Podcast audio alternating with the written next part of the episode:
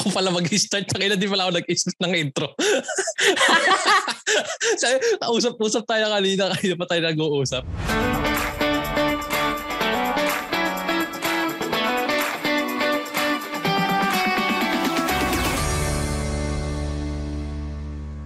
Welcome to the podcast. This is episode 29 of Weekends with Abby and Ivan. Hello po sa inyo. Last episode, pinag-usapan natin yung in regards sa mga uh, graduates hmm. like yung pressure after graduating sa isang mga honor sa mga on na specific sa mga honor students. Specific sa mga well, honors, yeah. Oo. Well, um for the past uh, podcast episodes naman natin, may mga napag-uusapan na tayo in regards dun sa experience ng mga college students after graduation, 'di ba? Hmm. So, ngayon, meron na naman tayong isang topic na naisip na pwede nating i-discuss sa kanila which is yung paano ka ba magse-save once na nakagraduate ka na, nakakuha ka na ng trabaho, paano yung saving mo ng pera na nakukuha mo sa salary mo or sa mga uh, hustle jobs na meron ka. Yon. Oh, so, yun okay. yung magiging topic natin for tonight. So, mm-hmm. the first question is, currently... Nagsisave ka ba? Nagsisave uh, ka ba? Nagsisave ka ba? um, yung topic na to is that uh, medyo and possible na enlightening sa inyo kasi i-share namin dalawang magkapatid yung difference namin pagdating sa savings. Kasi magkaiba kami ng magkaiba kami ng process kung paano kami nagsisave. Yeah. Naka-real so the first, eh. Uh, on our real experience kasi to. So, so the first question yung, is yeah. uh, question na. Well, question, may disclaimer pa ako eh. Kasi mamaya sabi, oh, ganun pala dapat mag-save. Hindi, ano to, uh, medyo bias opinion to. It's yes, yung, bias it's opinion. a way on how we live, yung privileges namin tsaka restrictions. So, yun yung disclaimer doon. Kasi meron, meron kaming restrictions and privileges na kaya kami nakakapag-save ng ganitong amount or kaya ganito lang yung amount na nasa-save namin. And then yung way of how we save is because of those like uh, limiting factors. Correct. Yes. Mm. Uh, so, uh, but before we start the actual experience, so, mm-hmm. uh, okay. yung What is process of, uh, hindi, yung process of this, of saving depends on the on your comfortability kung paano mo mm, ginagawa yeah. yon. So, um, possible na hindi mag-work sa'yo kung ano yung process na ginagawa namin. And mm-hmm. possible din naman na kapag narinig mo yung side namin, pwedeng i- i-adapt mo sa sarili mo and check kung uh, mag-work yun sa'yo or kung effective. Kung hindi naman, it's okay. You can find other ways how to do your savings. Yeah, true. Yeah, hanap yeah. kayo ibang podcast. Marami naman yan eh. Doon din naman ako natuto eh. Hanap kayo ibang podcast na nagsasabi ko paano mag-save ng pera. joke, joke lang, joke lang. So, for, for, for to start off, yan. So, ikaw muna, Ivan. Paano ka nagsisave? Ah, uh, So yung na ano nun, nagisa ako bigla. hindi, oh, gusto ba ako muna? Hindi, hindi ako lang, okay lang, okay lang. Yung way of savings ko kasi, uh, automated siya para hindi ko na siya kagad nakikita. So, like once na na-deposit yung pera ko sa bangko, like it takes like 2-3 days, 1 week, kukuhain na kagad yun ng, ng mga savings account ko para mm-hmm. hindi ko na siya matouch. And ang dami ko kasing parang yung saving branch, uh, kasi di ba alam mo yung mga bata yung may mga alkansya? Yes. Ganon. Tapos di ba meron yung parang way nun dati na yung mga alkansya na nakasulit na for travel, for emergencies, for mm-hmm. uh, uh, cars, ganun, di ba? Para magkaroon ka ng sasakyan, di ba? Yes. Ganon. Tapos uh-uh. naguhulog ka ng 10 pesos, 10 pesos sa bawat alkansya na yun, di ba? Uh-uh. Hanggang ngayon, ganun yung ginagawa ko. I have like different kind of saving accounts for specific purpose. And then nakasulat din talaga dun sa save dun sa dun sa nickname nung nung saving account na yun na this is emergency funds. Sabi nun, kung nyari magkasakit ako, may magkasakit sa amin, 'di ba? Yun yung gagamitin mm-hmm. kong pera. Or gusto kong mag-travel or Kunyari, nag-travel kami or like yung vacation weekend, ganun. Yun yung mm-hmm. pera na gagastusin ko. Tapos may pera din para dun sa sasakyan ko dahil Siyempre, ginagamit ko siya araw-araw eh, di ba? Eh, pag yung yung pag ginagamit mo sa akin araw-araw, syempre may lifespan yung mga piyesa, ganun. So, i, dapat parang occasionally nagdadagdag ka din ng pera para hindi ka mabigla, di ba? Yan, nasiraan ka. Uy, isang libo na naman gagastusin ko, di ba? So parang mm-hmm. nanlulumo ka kasi biglaan yung pagkawaldas mo ng pera. Pero kung, eh, kung beforehand, pinaghahandaan mo na siya konti-konti, hindi, hindi ka masyadong mabibigla na, ay, isang libo? Ay, teka, hindi, may savings pa ako. Siguro mga meron 300. So, onti na lang yung babayaran ko na biglaan. Ganon. So, ganon yung way of savings ko. Like, yung uh, once na dumating yung pera ko, automated na siya. Magbibigay na yan ng ano, barya-barya bawat sa isa. Sa, dun sa bawat savings na yun. And then, mm-hmm. meron akong long-term savings, which is may yung investment savings ko. Yung, uh, ang kalamitan sa investment savings ko is equities.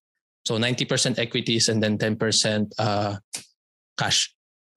So mm. yung uh, yung kasi pag equities sabihin nun hindi um, mas maganda siyang patagalin dahil nagfa-fluctuate 'yon like so uh, easily.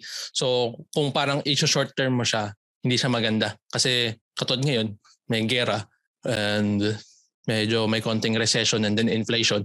So yung times na bu- ma- yung babagsak niya is malakas pa kaysa sa pag pagtaas. Pero in reality, pag tinignan mo within like a like a long term year, pataas pa rin siya ng pataas. Mm-hmm. So, yun yung sa savings ko for long-term investment. And then I have the emergency funds, which is yung pag kailangan ng emergency or yari, gusto ko mag-quit ng trabaho. Di ba? Meron akong at least parang good of like three, three months na kahit wala akong mahanap na trabaho, okay lang. Or kaya, mm. ma-fire ako kasi 4 hours lang ako mag-work. di ba? Meron akong good 3 months na pwede, or pwede ka maghanap ng trabaho, di ka mawawalan ng pera. Ganon.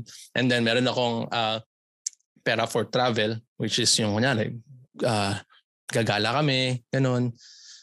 And then at least mayroon akong pang ano, pang suka, ganun. Tapos tapos meron din akong savings for doon sa sasakyan. Which is yung mm. kasi medyo luma na yung sasakyan ko, 2015 yung car ko. So uh, um, in terms of speaking, magkakasakit ng magkakaroon ng sakit yan. So dapat lang medyo prepared ka na, oh no, may sige, palitan natin yung pyesa. Ganun. And then meron akong ano, uh, which is called the uh, excess saving Sabihin okay. nun yung checking, I have like yung checking account ko. Pag na, na, na-realize nung banko ko na, ah, hindi ka gumagastos ngayong linggo ah, kukuha na yan ng parang 10% dun sa checking ko. So yung 10% na yan mapupunta dun sa excess saving. So ano lang siya, parang ano lang siya, i-drop mo lang na ganun. Para yung, yung pera na yon is, ano, pambili ng ganito, pabango, ganun, pabili ng ng sapatos. Damit. Oh, yung, yung, yung luho, yun yung pambili mo ng luho kasi excess eh. Na kinukuha siya na, ay hindi, nga, parang sinasabi ng bangko ko na, or like ako kasi ako nag-systemize nun eh. Parang sinasabi ko na, oh ngayong buwan nakatipid ka ng $10. Ngayon $10, mm-hmm. tatago na natin to para sa'yo na to. Di ba? Ganun yung, mm-hmm. ganun, that's like how I systemize yung savings ko from the very get-go. Like from pagdating parang nung ano. Yun yung first step ng savings ko based dun sa like from sahod to savings, di ba? Sahod to savings. Kasi meron mm-hmm. isa pang savings na from expenses, tipid, savings, di ba? Mm-hmm. Ikaw ba? Ano ba yung from sahod to savings mo, Tol? Ang ginagawa ko is as much as possible, may naiipit ako after all of the expenses. Kasi magkaiba mm. tayo, di ba? Ka, so, ex- ang, ano ka muna, tawag doon, parang expense ka muna tapos tipid. Yes. Uh, kasi kailangan kong i-gauge kung magkano yung bills sa bahay, mm-hmm. bills sa grocery, uh, like may mga sudden things ba na kailangan bilhin sa, ba- sa bahay or yung mga necessities na biglang naubusan ng supply tapos kailangan mong palitan pero hindi siya part of the budget ng grocery yung mga ganon, or budget ng budget for this two weeks, yung mga ganon. So, doon ko kinukuha. Tapos kapag ka na, na, na natapos na lahat ng payments at etc., tsaka ako yung i-gauge ulit magkano lang yung pwede ko tipirin. Kasi, syempre, may allowance pa ako. Like, yung everyday na ginagamit kong pera pagka pumapasok ako sa work, yung mga ganon. Or hmm. kapag ka may gusto akong bilhin, yon So, doon ko naiipit na ito lang yung ito yung magiging savings ko for this cut off tapos ito yung susunod na savings ko for this cut off. Yung mga ganun. So ganun yung process of savings ko which is magkaiba sa iyo kasi ang sa iyo lumalabas is pagdating sa iyo automatic meron ng 3 3 no sabi mo no 3 savings oh, account na kumukuha nun para matanggal na agad. Para Yeah. hindi mo na nakikita. Kasi ang nakikita mo na is yung final uh, final result na, oh, ito lang yung pera mo. Ito lang yung Yeah. pwede mong gastusin. Yeah. Which is very different sa atin dalawa kasi sa side mo, although meron kang sariling bills to pay, it's not, it's a bit different of the kind of bill na kailangan mong bayaran eh. Hmm, true. Yeah. So, yun. So, may, magkaiba talaga tayo ng process sa pagsisave. Tsaka siguro ang very ground different is yung yung bills ko kasi is also automated, 'di ba? So kaltas ka agad. Pagdating ng Ah, date ah. kaltas. And I think sa, sa iyo kasi meron kang mga bills na parang cash, 'di ba? Or pupuntahan mo pa. Yung Meralco ba pinupuntahan mo pa? Hindi. Um, ano lang yun, parang binabayaran mo lang sa mga, yung mga, tawag dito, ah stores na Online. kung saan nag-accept ng Meralco payments. No, pero Bills, nagpupunta ka pa, 'di ba? Yes, yes, oo. Ah, yun yung yun yung kaibahan sa akin kasi parang yung sa amin kasi parang 'di ba kaltas na lang. eh. Kaltas. Biya Oo. sige bibigyan ka ng invoice ng statement daw ganito ka ano ganito ka how much yung babayaran mo tapos you have like an uh, kakaltasin to sa credit card mo within this date, 'di ba? Para Mm-mm. merong kasi usually parang meron yan at least siguro one week. Para kung ma- mabigla ka, oh, ba't biglang nagmahal yung ano ko? Hindi na, kunyari, parang ev- every month nagbabayad ko 150. Tapos pagdatingin mo dun sa ano, naging 200. O bakit naging 200 to? So check mo ngayon yung statement, di ba? Parang, teka, Ah, ba't ah. 200 to? Anong ginawa ko? Anong nangyari? Ganun. So, ganun yung, pero in the end, nangyari, ah, 200, ah, kasi naganto ako, naganto, ganto. Hayaan mo na siya, di ba? Pagdating Yes. nung after one week, kakaltas na yun sa ng diretso.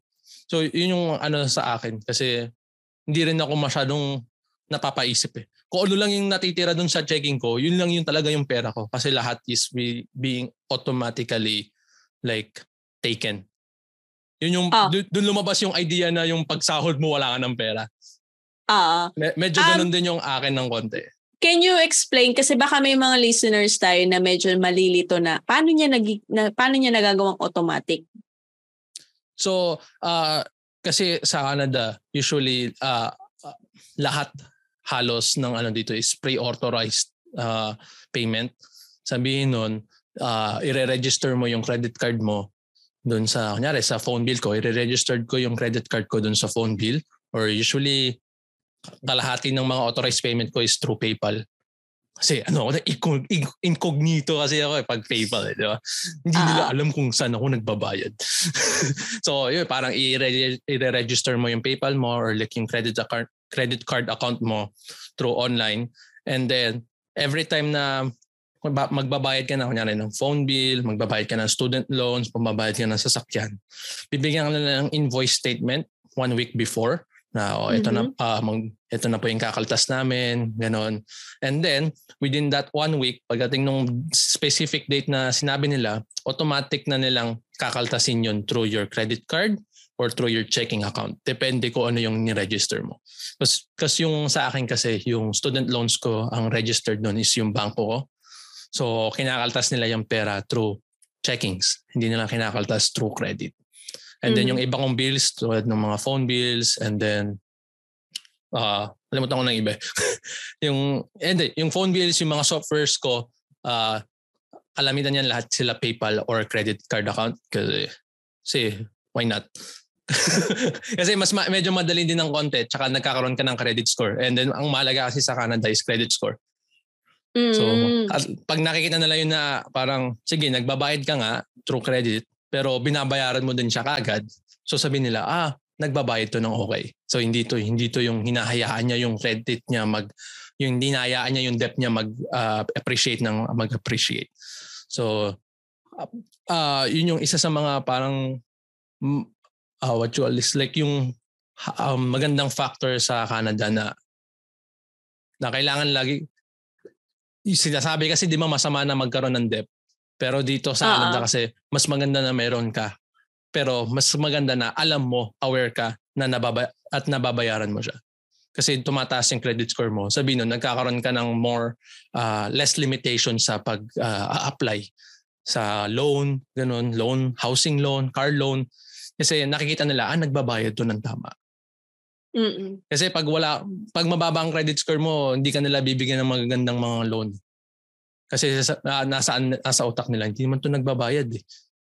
So hindi natin alam, wala wala tong track record. Yun yun, eh. parang yun yung yung credit score is like yung track record na nagbabayad ba to ng tama or hindi. So kailangan mo din yun. So yung meron akong mga uh, pills na dinediretso ko sa credit para tapos babayaran ko na lang siya through checking. And then meron ako ng mga bills na si mami ang nagbabayad kasi parang mm-hmm. ano siya, eh, tawag doon general house bill siya, di ba? Mga tub- uh-huh.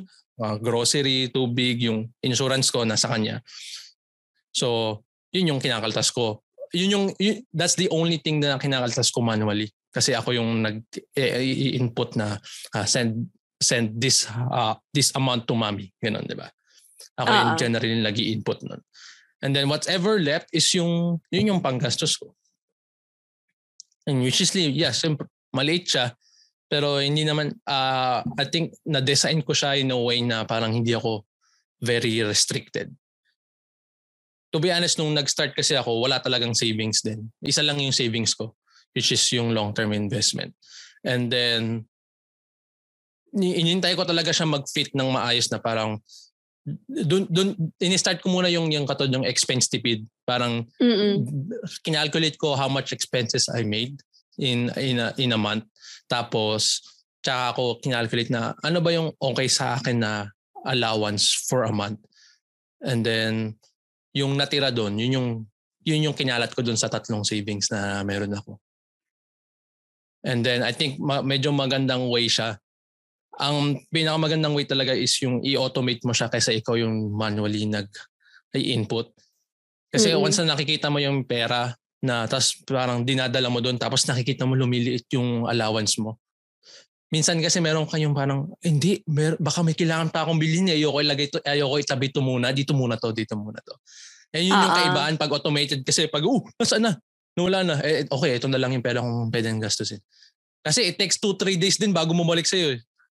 Yung, yun, yung, eh, isa, yun din yung isa sa mga dinesign ko na yung savings banking ko is different from my expense banking. Para laging 2 to 3 days yung balik. So it takes time. Pero so parang kunyari, bigla, gusto mong bumili ng bag, tapos hindi ka, hindi enough yung pera mo. Kukuha ka ba sa savings? Eh, 2 to 3 days pa to. Eh. Sabihin nun, next week ka pa makakabili ng bag, di ba? So nawawala uh, na yung hype mo, nababawasan ka na ng hype. So I think yung designing yung, I think the best way is yung i-design mo yung way of how you saving. Depende kung how much you can control yourself. Kung magaling ka naman mag-control na parang, hindi, okay yan, sige, ilagay mo yan. Okay, okay na sa akin tong gantong amount ng allowance. Kung kaya mo i-control, i-discipline yung sarili mo, then you can do it manually.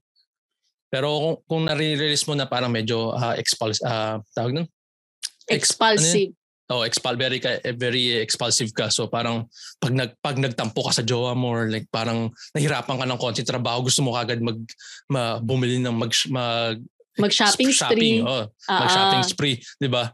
So, pag nililimit mo yung allowance mo, hindi ka kagad nakakaano. Hindi, ka, hindi mo kayang gawin yun kahit gusto mo. Oo. Yeah. Na-realize ko din yan siguro ng mga two years ago. Kasi mm-hmm. Nung nag-start ako mag-work ulit, nung pa after ko bumalik dito. Oh. So nag-work ulit ako. Ano yon Yun yung inaasar ako nila before na burgis. Yung burgis meaning parang uh, anak mayaman ka na gastos ka lang ng gastos lahat. Ganyan. Eh kasi naman, mag-isa lang naman ako that time. Yun yung nag, nagbo-boarding house ako, tapos yung expenses is nasa akin. Uh, basically, nasa akin lahat ng sahod ko, ganyan. Kahit ano pwede kong gawin, kahit ano pwede ko bilhin. Kasi ako lang yung nag expense ng nag expense mm-hmm. So, doon talaga, doon ko, kung ano yung gusto kong bilhin, bibiling ko. Kung ano yung gusto kong makita damit, binibili ko. Kung ano gusto kong kainin, kinakain ko, yung mga ganun. Not knowing na baka eventually kailangan ko ng emergency fund, yung mga ganun. Siguro, mga, nung na-realize ko yun, saka ko, saka ako kumuha ng, ang tawag dito, insurance, ng insurance. Hmm. So, nag-start ako doon na na-realize ko na hindi eh, tumatanda ako, kailangan ko yun. Kailangan ko yun na after at, at the end of the day na matanda na ako, kailangan meron akong retirement fund. So yun yung isa sa mga ginol ko before. Tapos nung nagawa ko yun, inalat ko na kung ano lang yung kaya kong i- ilabas na possible na hindi ko siya kakailanganin in the next few years. Yung mga ganun. So, yeah. doon ako nag-start na, ito lang yung kaya kong ilabas na money na pwedeng hindi ko na siya hahanapin in the next few years. Kasi at the end of the line ko na siya makukuha eh, yung kapag magre-retire na ako eh. So, para sa akin, yun na yung una kong ginagawa. And then eventually, doon ako nag-start na, hindi, iipitin ko na to. Kailangan, yung value nito, eto lang yun. Kunyari, dumating yung sahod sa akin. Sample lang to ha. Hindi ito yung hmm. actual. Sample lang. Sample, dumating sa akin yung sahod ko. Ang lagi kong iniisip, pagkatapos ko bayaran yung mga bills ko, pwede na akong bumili ng kung ano yung gusto ko or kung may gusto ko talagang bilhin or yung hmm. may want talaga ako.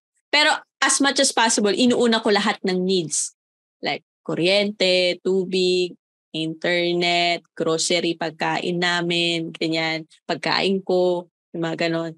And then, um, kung like yung mga other necessities na kailangan na outside ng grocery budget, tsaka ako binibili yun. After ng needs, tsaka ako iniisip na, uh, eto na lang yung amount, kailangan may matirang ganitong value. Example, kailangan may matirang at least 2,000 pesos na value, yun na idadaling ko sa savings ko. Hindi ko yun pwedeng pabayaan na maging zero. Kasi lumalabas yung parang ginasta mo yung buong salary mo. So, hmm. as much as possible, ang ginagawa ko, hindi, kailangan maipit ko to. So, paano mo yun maiipit? Ang trick doon is, kailangan mo i-disiplina yung sarili mo na huwag kang basta bili na bili habang tumatanda ka, kailangan mo iisipin sa sarili mo na kailangan mo ba yung bagay na yon? Kailangan mo ba talaga yon in the next few months, in the next few years? Kasi baka hindi naman talaga. So basically, want lang talaga siya. As in, want mo lang. Tapos after mo makuha, ayaw mo na, hindi mo na gagamitin or hindi mo na siya susuotin. So para saan pa siya, 'di ba? So naggamasta ka lang talaga. So, doon ko nare-realize na kailangan kong bilhin kung ano yung gustong gusto ko talaga na alam kong gagamitin ko. So, yung pera ko, natitipid ko siya as much as possible kahit na hindi ganun kalaki. So, ayan. May, may, may trick ako dyan, kaso lang medyo ano, R-rated. Huwag mo na sabihin, R-rated pala eh. Hindi, sabihin ko, wala akong pake. Hindi, kasi uh, isa, natutunan ko yan eh. Kasi medyo true siya ng konti. Yung pag may gusto ka, kunyari gusto mong bumili ng bag, gusto mong bumili ng damit, di ba? Branded na damit. Minsan ah. na ginagawa ko, parang i, man, mano, eh, ano mo siya, mag, mag ano ka, magjakol ka. ma, ma, marirelease yung endorphins mo, mawawala yung wantness mo eh. Unless needed mo siya. Doon mo mari, parang tag na, bumawas na bawasan yung hype. It's either ganoon or mag-gym ka, mag-workout ka, tumakbo ka, tapos pagtapos mo magtabo yung pagod ng pagod ka, pagtapos mo maligo, gusto mo pa rin siyang bilhin, doon mo malalaman na need mo or like talagang gustong-gusto mo siya. And i-cherish mo yun eh. Pero once nangyari ganun, nag, na, napagod ka na, tapos inisip, kailangan ko ba talaga? Doon hmm. bibili daw yung parang hindi eh. Hindi, hindi ko naman pala kailangan. Yes, so, oo. Yun, yun yung isa sa mga way na ginagawa ko. Parang nakakita ako ng ano, ng Kanyari, ng, ay, ano ba yung mga usually binibili ko? Usually so yung mga binibili ko, mga gadgets eh. Yung mga mamahaling gadgets. Ganito. Ito nga to, yung mga ganito, relo, di ba? Siyempre, ma- mahal sila eh, di ba? So parang ititipirin mo din yung sarili mo within like few months bago mo mabili. So, mm. ang ginawa ko dito is nag, ano ako, nag-gym ata ako ng dalawang linggo, sunod. Kailangan sunod-sunod for, uh, dapat parang four times a week. Tapos tsaka mm-hmm. ako inisip, kailangan ko ba talaga? Andun nung risk. Hindi, kailangan. Gusto ko talaga eh. Tsaka ako siya binili. Mm-hmm. Talagang ibibigyan mo siya ng, uh, ng, ng, ng time pag gusto mo lang and then you don't need it. Pag yung parang you have more of the, yung percentage is more of a want than a need.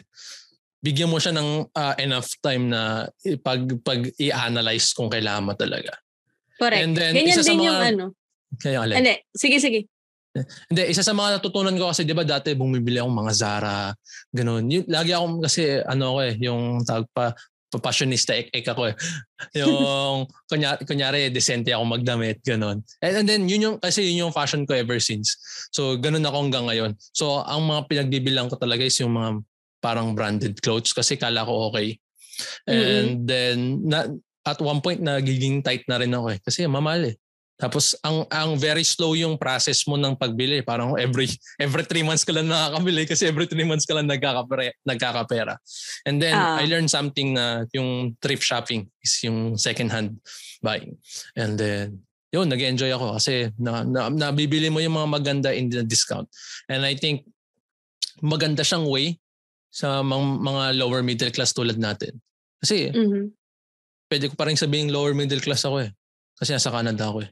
Hikakos ako sa Canada eh. Pag kung nasa Pilipinas ako, sige, sige, mayaman ako konti. Na siguro upper middle class ako. Pero pag in, in economically wise, pag nasa Canada ka, yung the way how I live and the way how much money I have in the bank and everything, it's considered lower middle class. So, doon sa mga nakikinig ka, meron, sige, Ivan, merong camera, may mic, diba, may mga pailaw sa likod, naka-secret lab yung upuan. That takes like months and years of like saving. Like, yun yung siguro yung parang dapat ma-realize ng tao na kahit na nasa nasa Canada is like yung mga Pilipino dito some, of them is like living like me na, yeah, sige, nakakabili kami ng mga magagandang bagay. But because we're still considered in the middle class or maybe some of them st- still considered in the lower middle class. Say yung amount ng yearly namin is talagang hindi ka mabubuhay mag-isa. Kaya nga siguro kasi kung enough yung pera ko, 'di ba? Dapat siguro nakabukod na ako kasi yun yung mga ano dito sa Canada, eh, 'di ba? Yung parang pag uh, teenager ka around your middle 20s, ano kaya, living alone, di ba? Yung, mm. yung, yung mindset natin kung Pilipino, 'di ba? Parang ah yung mga yung mga 20 20 something, 'di ba? Ano 'yan, yung nakatirang mag-isa. Tulad mo, 'di ba? During dun sa Eastwood type mo, 'di ba? Boarding house. Yun, yun yung mga kasi afford, 'di ba? May pera Uh-oh. yan eh. Single, may pera yan, ganun. And you will realize na syempre, nandito rin ako, kasama ko yung mga kasama ko yung parents natin. Which means na hindi in, yung luxury namin, luxury ko is not that high compar- mm. compared to the other people.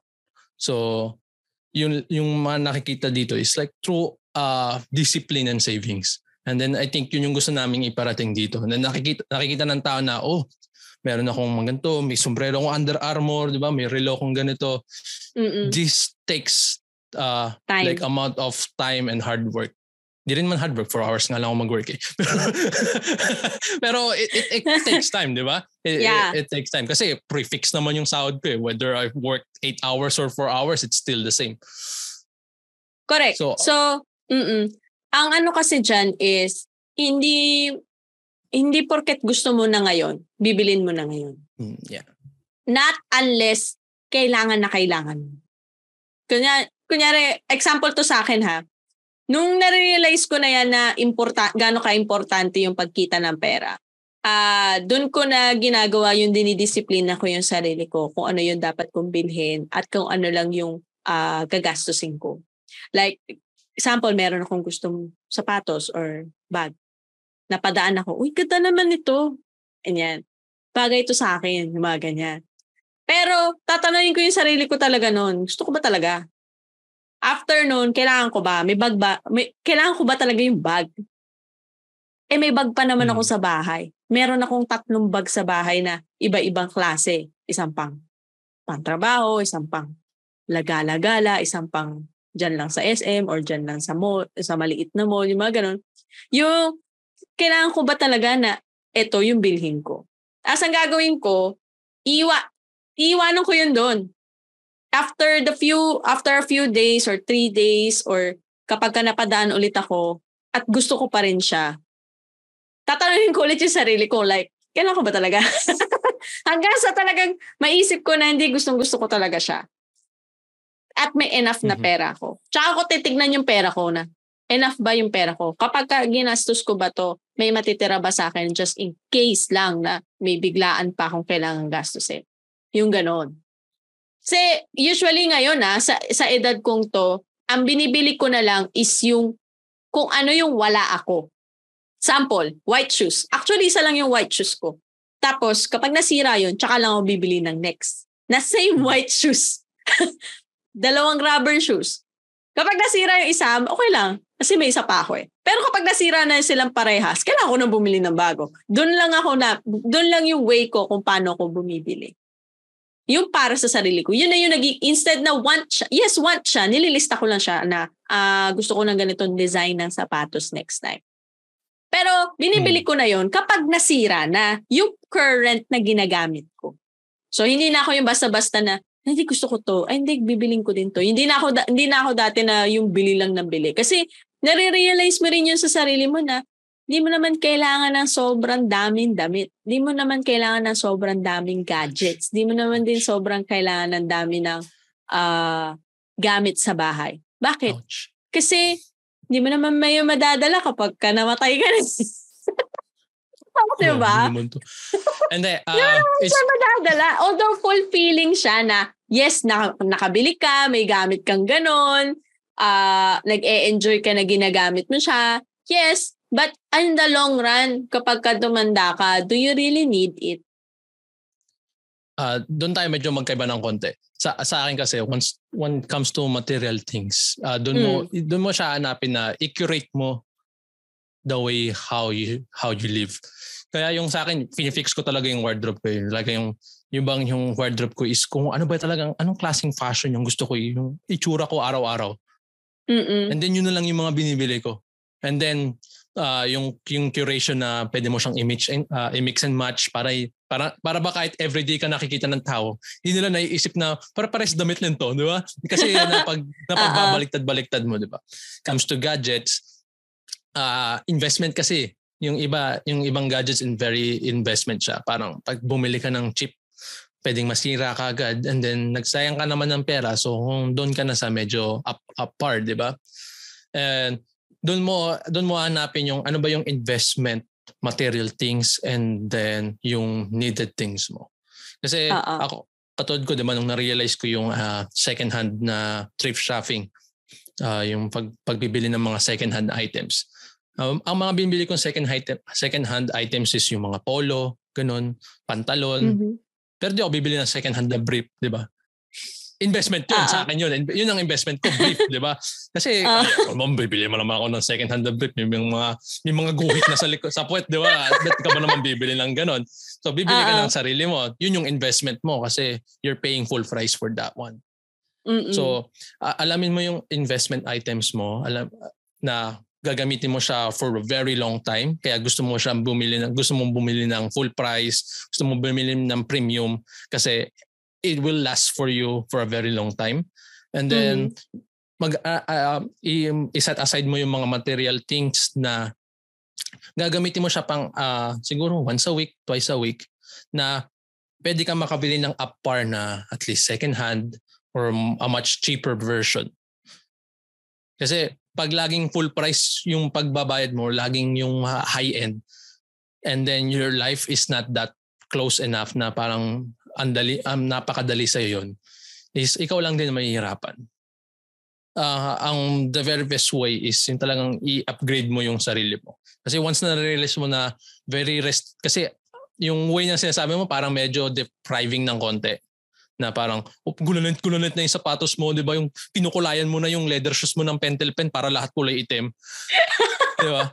Parang parang na, sa idea mo ganun yung usap, kulayan ko na to ng pentel pen kasi ano eh, medyo liganit na yung ano, yung leather eh.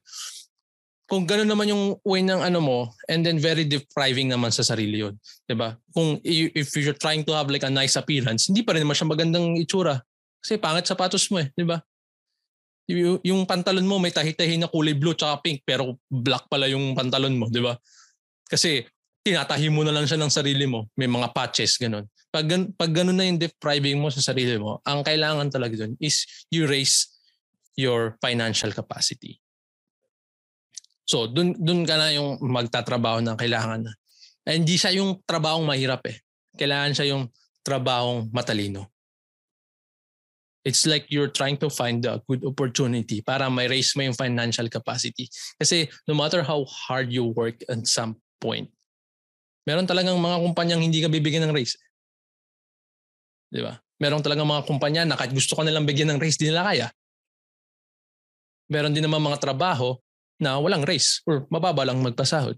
So you have to be smart enough na kailangan pag nare-realize mo na yung financial restriction mo and then kahit anong bawas mo na sa sarili mo is restricted ka pa din. Limit, limited ka pa rin sa uh, pagbibigay, pagbibigay ng konting na comfortability sa buhay mo. Doon mo na kailangan i-increase yung financial capacity mo. And I think that's what should be like yung yung end natin no parang parang dapat nandoon nandoon yung parang nare, na, kailangan mo mari, through savings marirealize mo ano ba yung restrictions and limitations ko as a career person and then ano ba yung kaya nating yeah, kailangan kailangan ko ba i-raise yung sahod ko or kasi yun naman dapat kailangan laging pataas yeah. No? Yeah. That's it for this episode, guys. If you wanted to hear more from us, please like, comment, and subscribe on our YouTube, Spotify, and Facebook and Instagram. So, um, if you wanted us to continue this kind of discussions about sa financial stability, financial um, regarding sa financial freedom, um, regarding sa mga living expenses, etc. Mm-hmm. Uh, basta in regards on how to save money and how to handle your money, based on our experiences. You can comment or message us on Facebook and Instagram if you wanted to message message us also there. Or you can message us sa YouTube by commenting on the video uh, on a, on this video. Tell us na gusto niyo pa ng additional topics in regards to this so we can continue more. Or i-message nyo kung paano kayo nagsisave. Kasi yeah, gusto ko rin maka, gusto ko rin makalam ng ibang ano eh na knowledge at information. Mamaya, ma- mamaya mag-work din sa akin mas, mas, mas gumanda ba yung way ng saving systems ko. Yung, or baka kung ako nakatulong sa inyo, oh, na-realize nyo, oh, okay din pala sa amin, mag-work sa akin yung saving system nila. And then, yeah, para mas masaya. Oo. Tell us kung paano kayo nagsisave. Yan. That's it, guys. Thank you for joining. Bye-bye. Bye-bye.